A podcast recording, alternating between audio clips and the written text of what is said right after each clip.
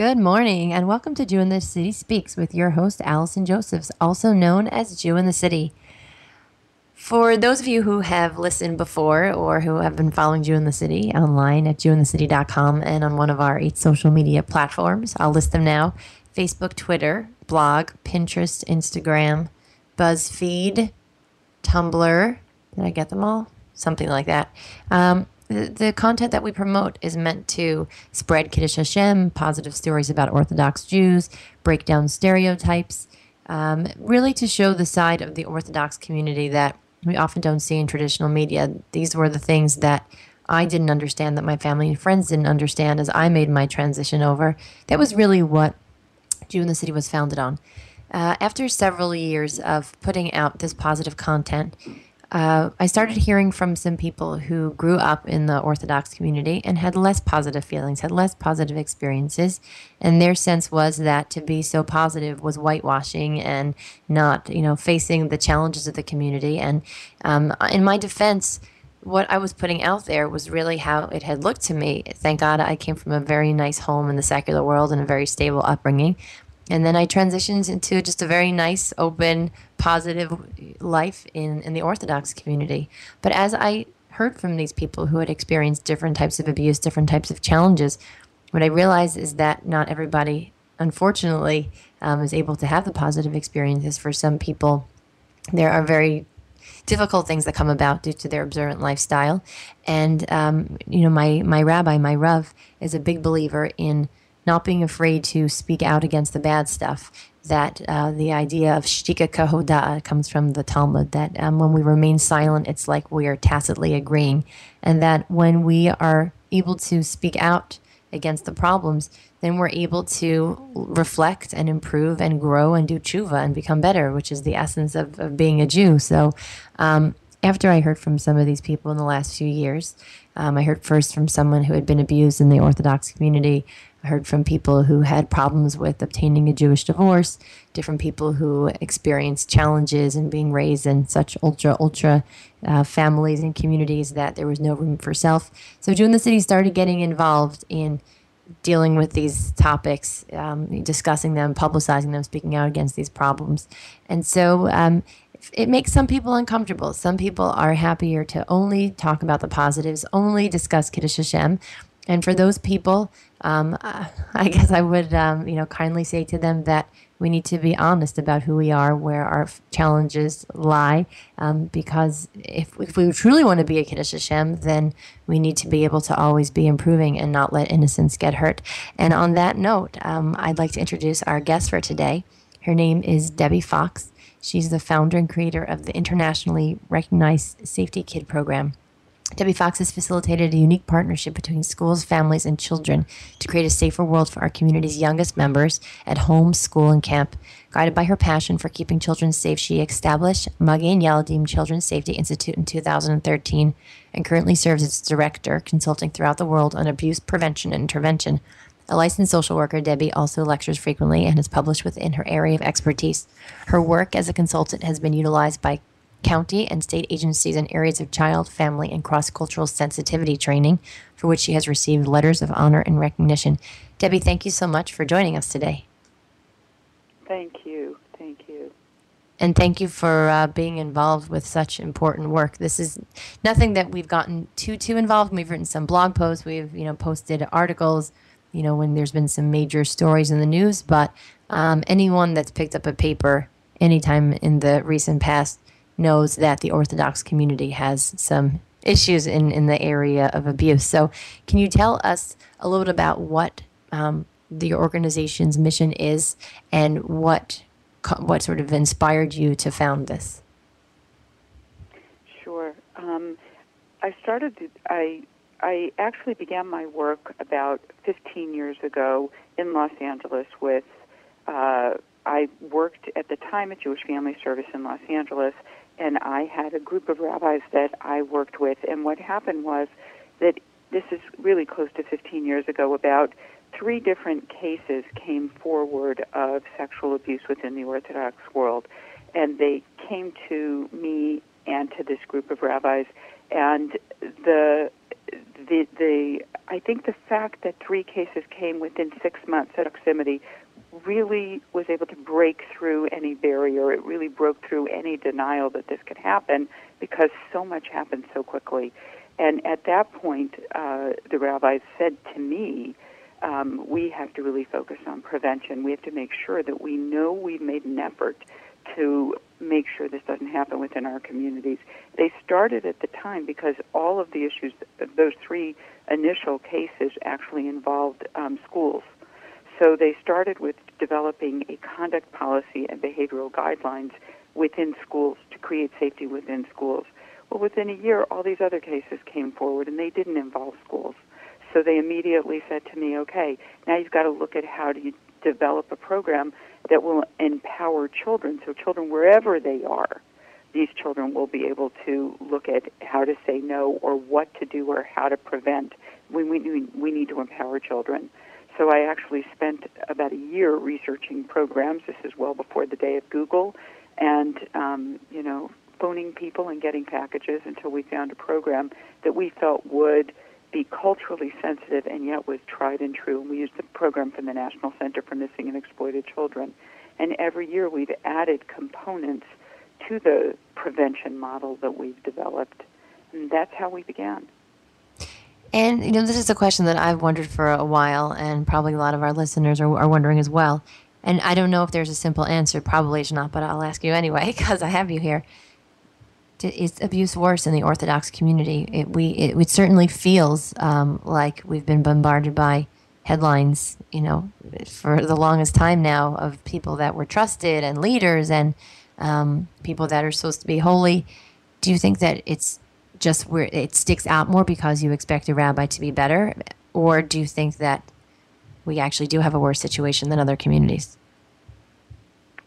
You know, I always say I don't have a statistical answer for that um, and I don't have a statistical answer for that.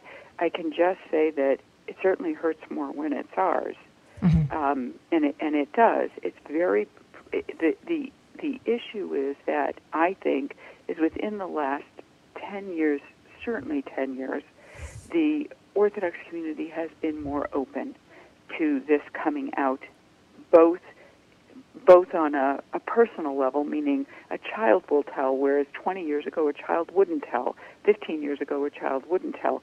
Today there is a much a child is much more likely to tell. A parent is much more likely to respond. Mm-hmm. Um, so so much more is coming out now. I think the world, the Orthodox world, is much more open to hearing and to intervening. I'm not going to say that some of that didn't happen because of all the bad publicity. Mm-hmm. I'm not going to say that that didn't impact and affect that people are realizing we can't keep this under the carpet. We can't. But uh, the um, world in so general also has had a shift in sort of how we understand abuse because you have these um, prep schools, Horace Mann, right, that are supposed to be sort of cream of the crop that also covered up abuse, that also had a different way of dealing. Or was it just in the 70s and before that people just thought, like, ah, what's touching, no big deal, just move on with your life? I'm saying, like, there's been a shift in general for everyone? I think it's been a major shift for everybody. I mean, just look at the Catholic Church. Mm-hmm. I mean, it, it, all, everything. It's all changed. It's been a major shift in about the last 10 years or 12 years. It's been a major shift. Uh, so it, it is, it's really become a world where that is no longer acceptable. I think it was not talked about, period, not anywhere. Do you know of any historical event or what changed uh, discovery in the field of psychology? Do you have any idea how and why this change took place in people's understanding of the, the seriousness of abuse? I think th- I think it's the Catholic Church. Uh-huh, that was the, uh-huh, the tipping that, point. Right, and I think that um, Penn State only really uh, really emphasized that even it can even happen in, so to speak, the greatest of the greats, mm-hmm. and that it has it has impact. You can't get away with it just because you're the greatest of the greats. You mm-hmm. know, so I think between Penn State, which is much more recent, but I think the fact that the Catholic Church was brought to task. Uh, I, I think that, and I, uh, to be honest, there's a lot I have learned from how the Catholic Church has dealt with it mm-hmm. a lot of positive in what they have done. Mm-hmm. I've I've used a lot of their documents to help me in looking at community approaches towards preventing abuse. Hmm.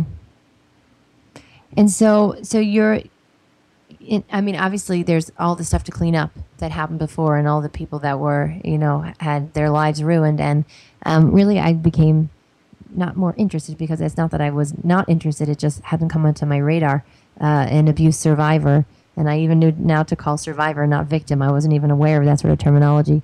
Contacted me, and we had many ongoing conversations, and I saw what a shell of a human being he had become from this, and it really um, made me so much more empathetic to how serious um, you know this this issue is.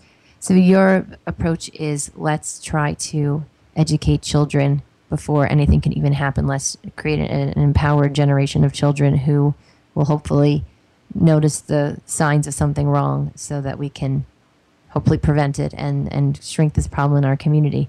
So what where um, is your programming happening? Can you tell us a little bit about like what the children are learning about? Um, how how does this work? So my approach really is it's, it's almost just what you said about this person that you met that you had all these conversation with, who's a shell of a person. My approach is we all as a community have to do everything possible to make sure that doesn't happen. We have to create a community that can't allow it. I always say it takes a community to prevent abuse and it takes a community to allow abuse.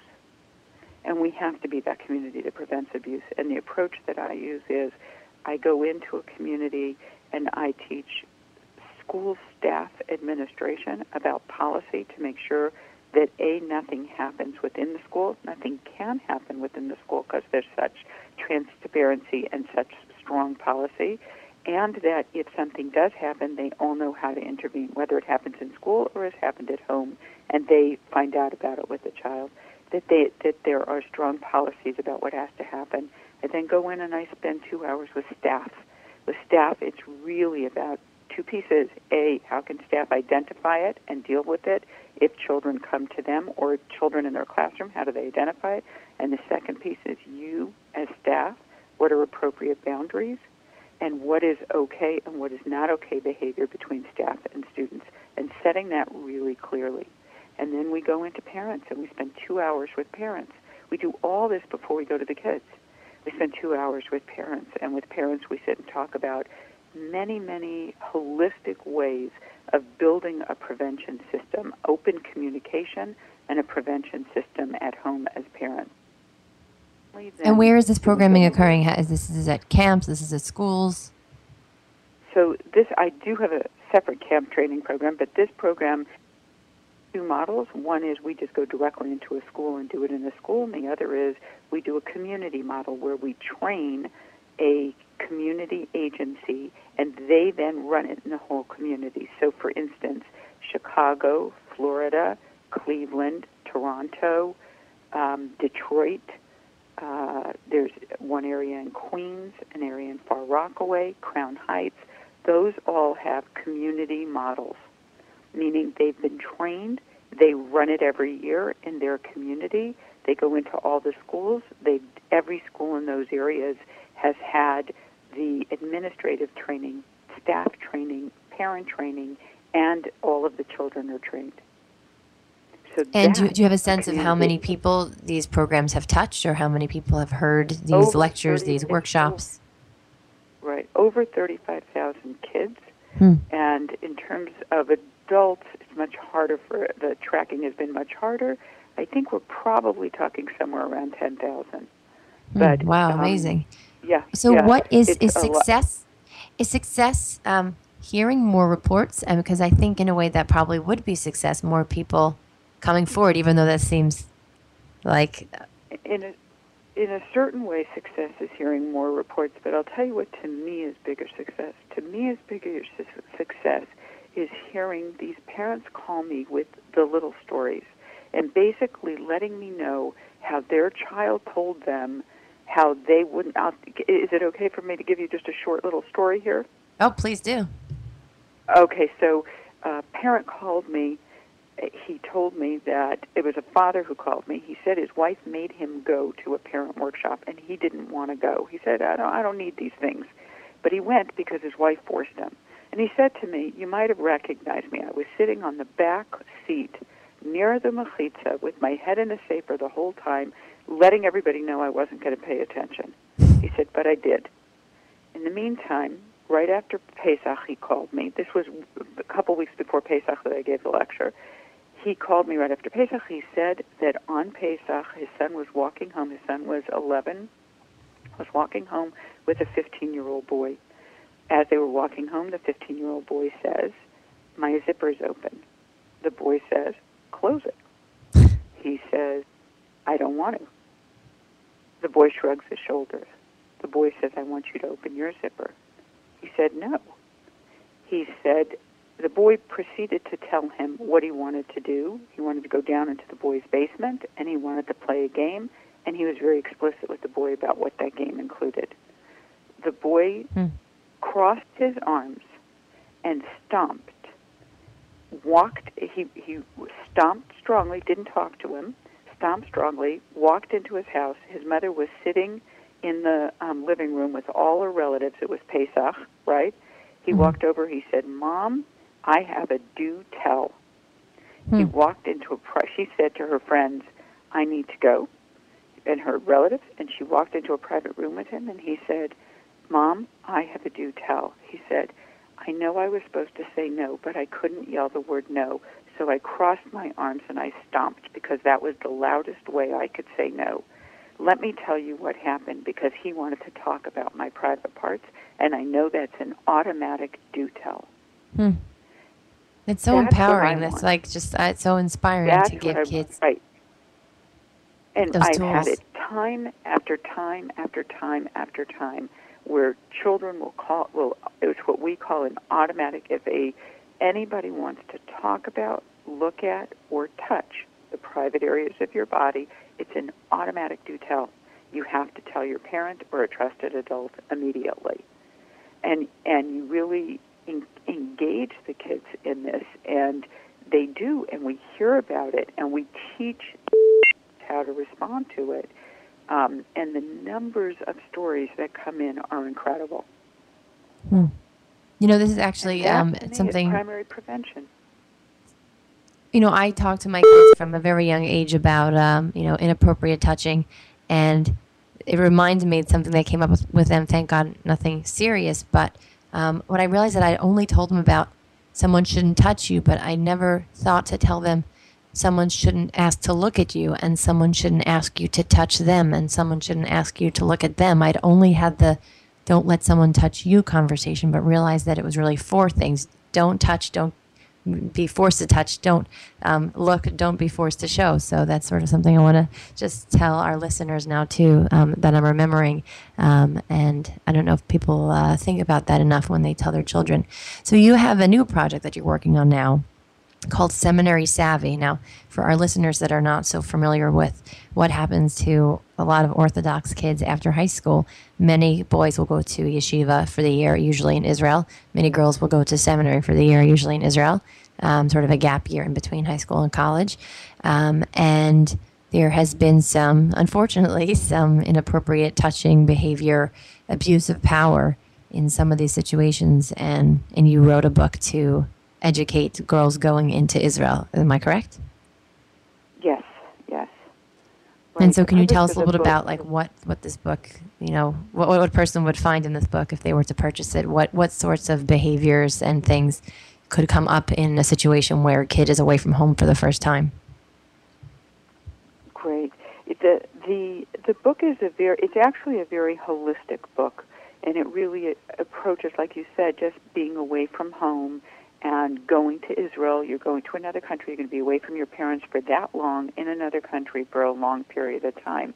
And so it's very holistic, and it really talks about lots of the different issues that girls experience in seminary. You know, in a very you know easy and primary way. We talk about nutrition and eating, and any we're now doing these seminary savvy workshops all over the country for girls. And the first thing we'll ask girls is how many girls are are fearful that you're going to gain weight. They all wait, raise their hand. They're all afraid of gaining weight. And so one of the things we talk about is nutrition and weight related issues. We talk about sleep because uh, everybody knows that in your seminary year you spend all night doing kumsitzes and deep, you know, they're DMCs, they're deep meaningful conversations. The truth is, they lose a lot of their year because they haven't slept all night. Hmm. Um, so we talk about just light things like that. We talk about transportation in Israel. Transportation is a very big deal. Um, people, you know, trying to get rides. In my my day, we used to call it tremping. We certainly Mhm. don't allow. We don't encourage any of that. Um, even cabs, that it has to be a Jewish cab from an agency that their school recommends. Um, and you know, just the, the whole issue of transportation and, and doing that safely in Israel taxis, taxi drivers, all those kinds of things. These girls are in situations where they're doing chesed in people's homes once a week, um, and where you know they have invitations and they're eating at strangers' homes all the time. And these all really are wonderful experiences for most girls. Really, really enriching, growing, wonderful experiences. And we want to make sure they stay that way for everybody. That everybody comes back with wonderful stories. But if anything were to happen that appropriate, then we want them to know what is that and how do you handle it and how do you get out of it quickly and tell the right person. Mhm. That's really what we're looking at. That it's that same primary prevention. With these girls, what we really work on, I say there's two deep premises. One is learning to trust their inner voice. And the, the, the fascinating thing is we do these workshops now with girls. It's really hard to help them to understand what that inner voice is, what that gut feeling is, how to listen to it. We keep telling them if it talks to you, turn up the volume. Mhm. Listen. And then when you listen, what we want them to do is if they have a question, don't wait till something's happened. Mhm. If you're unsure, if you're uncomfortable, talk to a trusted adult. And that's the Mhm. second premise. Really focus on who can you talk to. And the Mhm. talking needs to not only happen after something's in an urgent crisis situation, it has to happen early on where you are unsure about something. And that's Mhm. really the biggest primary prevention is being able to trust an inner voice and to um, have a trusted adult so that they can talk things about it. We do talk about things like grooming behaviors, people who want to develop a special relationship with them, and how to understand that. And we talk about inappropriate relationships and what are boundaries. Um, so we talk about all of that in the book. Uh, and for them to set limits and for them to know that the two things we tell them that are, you know, really kind of those never fail rules is that they have to remember halacha. Halacha is relates to, you know, negia, not being touched by a male, and yichud, not being alone in a room. And those are the two things that should let them always know that that anybody who crosses those lines in any way, it's an absolute red flag. And that Mhm. has to be dealt with immediately. Those should never be crossed. Nobody Mhm. can ever tell them there's a reason to cross them. They should Mhm. never be crossed.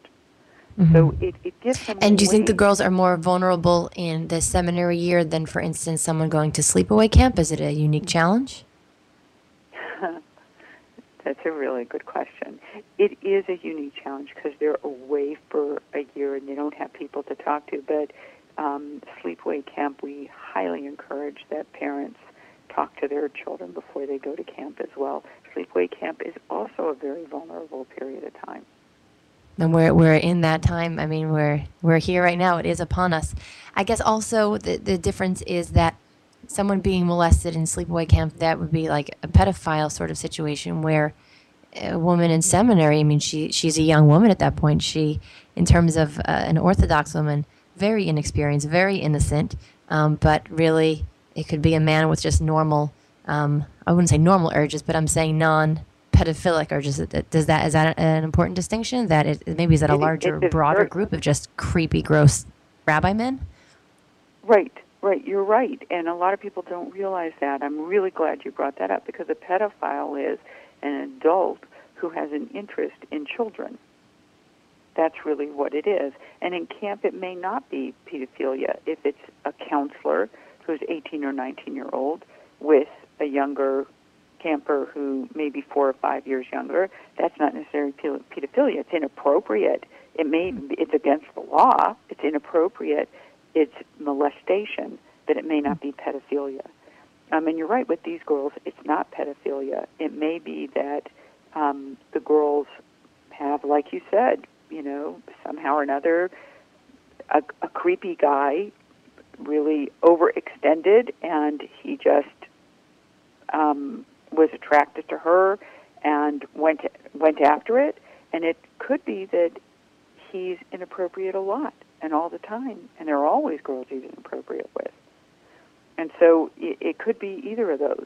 Um, and it, like I say, it doesn't have to be within the school. That's why we want them to be clear about: is it the chesed father, and is there a situation? This one of the things that's really wonderful in this book is that it was read by girls who have gone to seminary. It was read by girls who were going to seminary. It was read by parents. It was read by women who had been to seminary years ago, by machanchos, by the um, by every level of person related, and they've all given us vignettes. There are probably close to a hundred little vignettes in there, and they're all real. Hmm. And what beauty is that in every one of these situations, you see something that happened that a girl's inner voice could help with. So Mm. let's just say a chesed family that they're going to. When- If the father were to say, "My wife isn't here; she'll be back with the kids in an hour, but you can come sit and wait," that's a no. You Mhm. can't do that. Mhm. Um, you know, you you can't be alone in a home with a man who's not, you know, who's not your own family. You can't do Mhm. that. That's a red flag.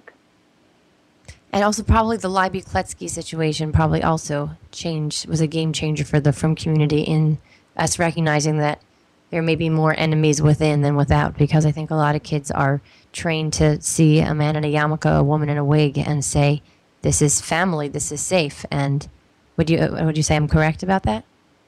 Absolutely. It that's why we say it it doesn't matter what they say. It doesn't matter.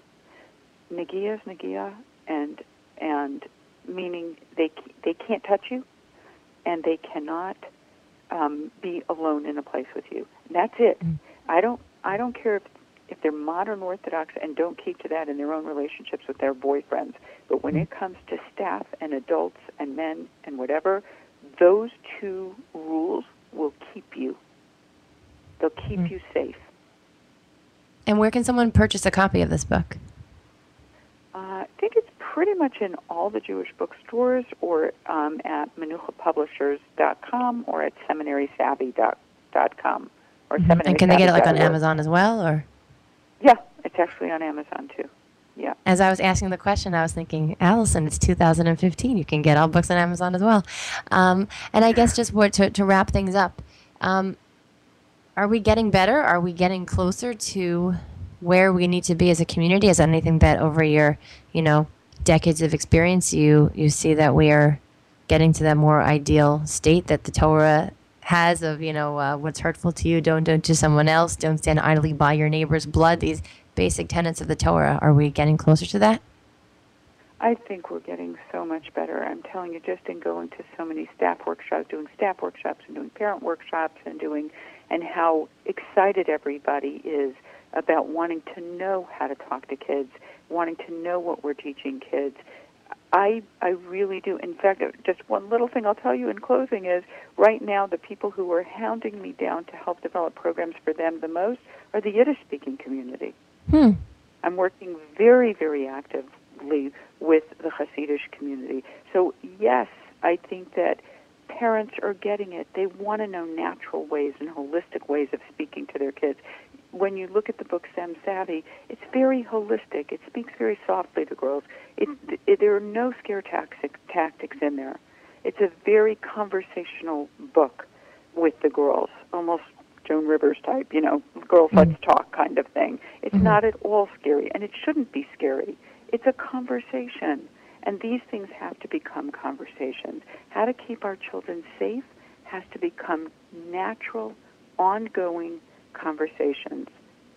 You know, that's an interesting I- point you bring up. I'll, I guess I'll close with this. A friend recently told her daughters about these, you know, challenges, this type of abuse that's out there, and she said she felt like, you know, they lost their innocence after the conversation. That suddenly the world became a much more dangerous place, and I think it's just one of those balances that you have to do. You have to actually keep the world a safe place by letting them know what the dangers are. So when I'm out with my kids and we're in a, in a large crowded area, I will use the opportunity to say to them, Do you know what your address is? And do you know what your phone number is? And if we got separated now, who would you speak to? You're going to look for someone in a uniform. You're going to. These are the conversations that we have to have, not to make the world seem more scary to our kids, but I think that when they know that we've discussed how to stay safe, ultimately it will make them feel more secure in the world and where they're living in. Debbie, thank you so much for being uh, one of the people that's helping to fix this problem and being one of the really the Kiddush Hashem stories, not afraid to face uh, some of the darkness uh, in our community, but um, help turn it to light. And, uh, and best of luck with this book. And uh, you can get Seminary Savvy if you or a girl in your life is going off to seminary this August. Thanks so much for listening, and you can join us same time, same place next week.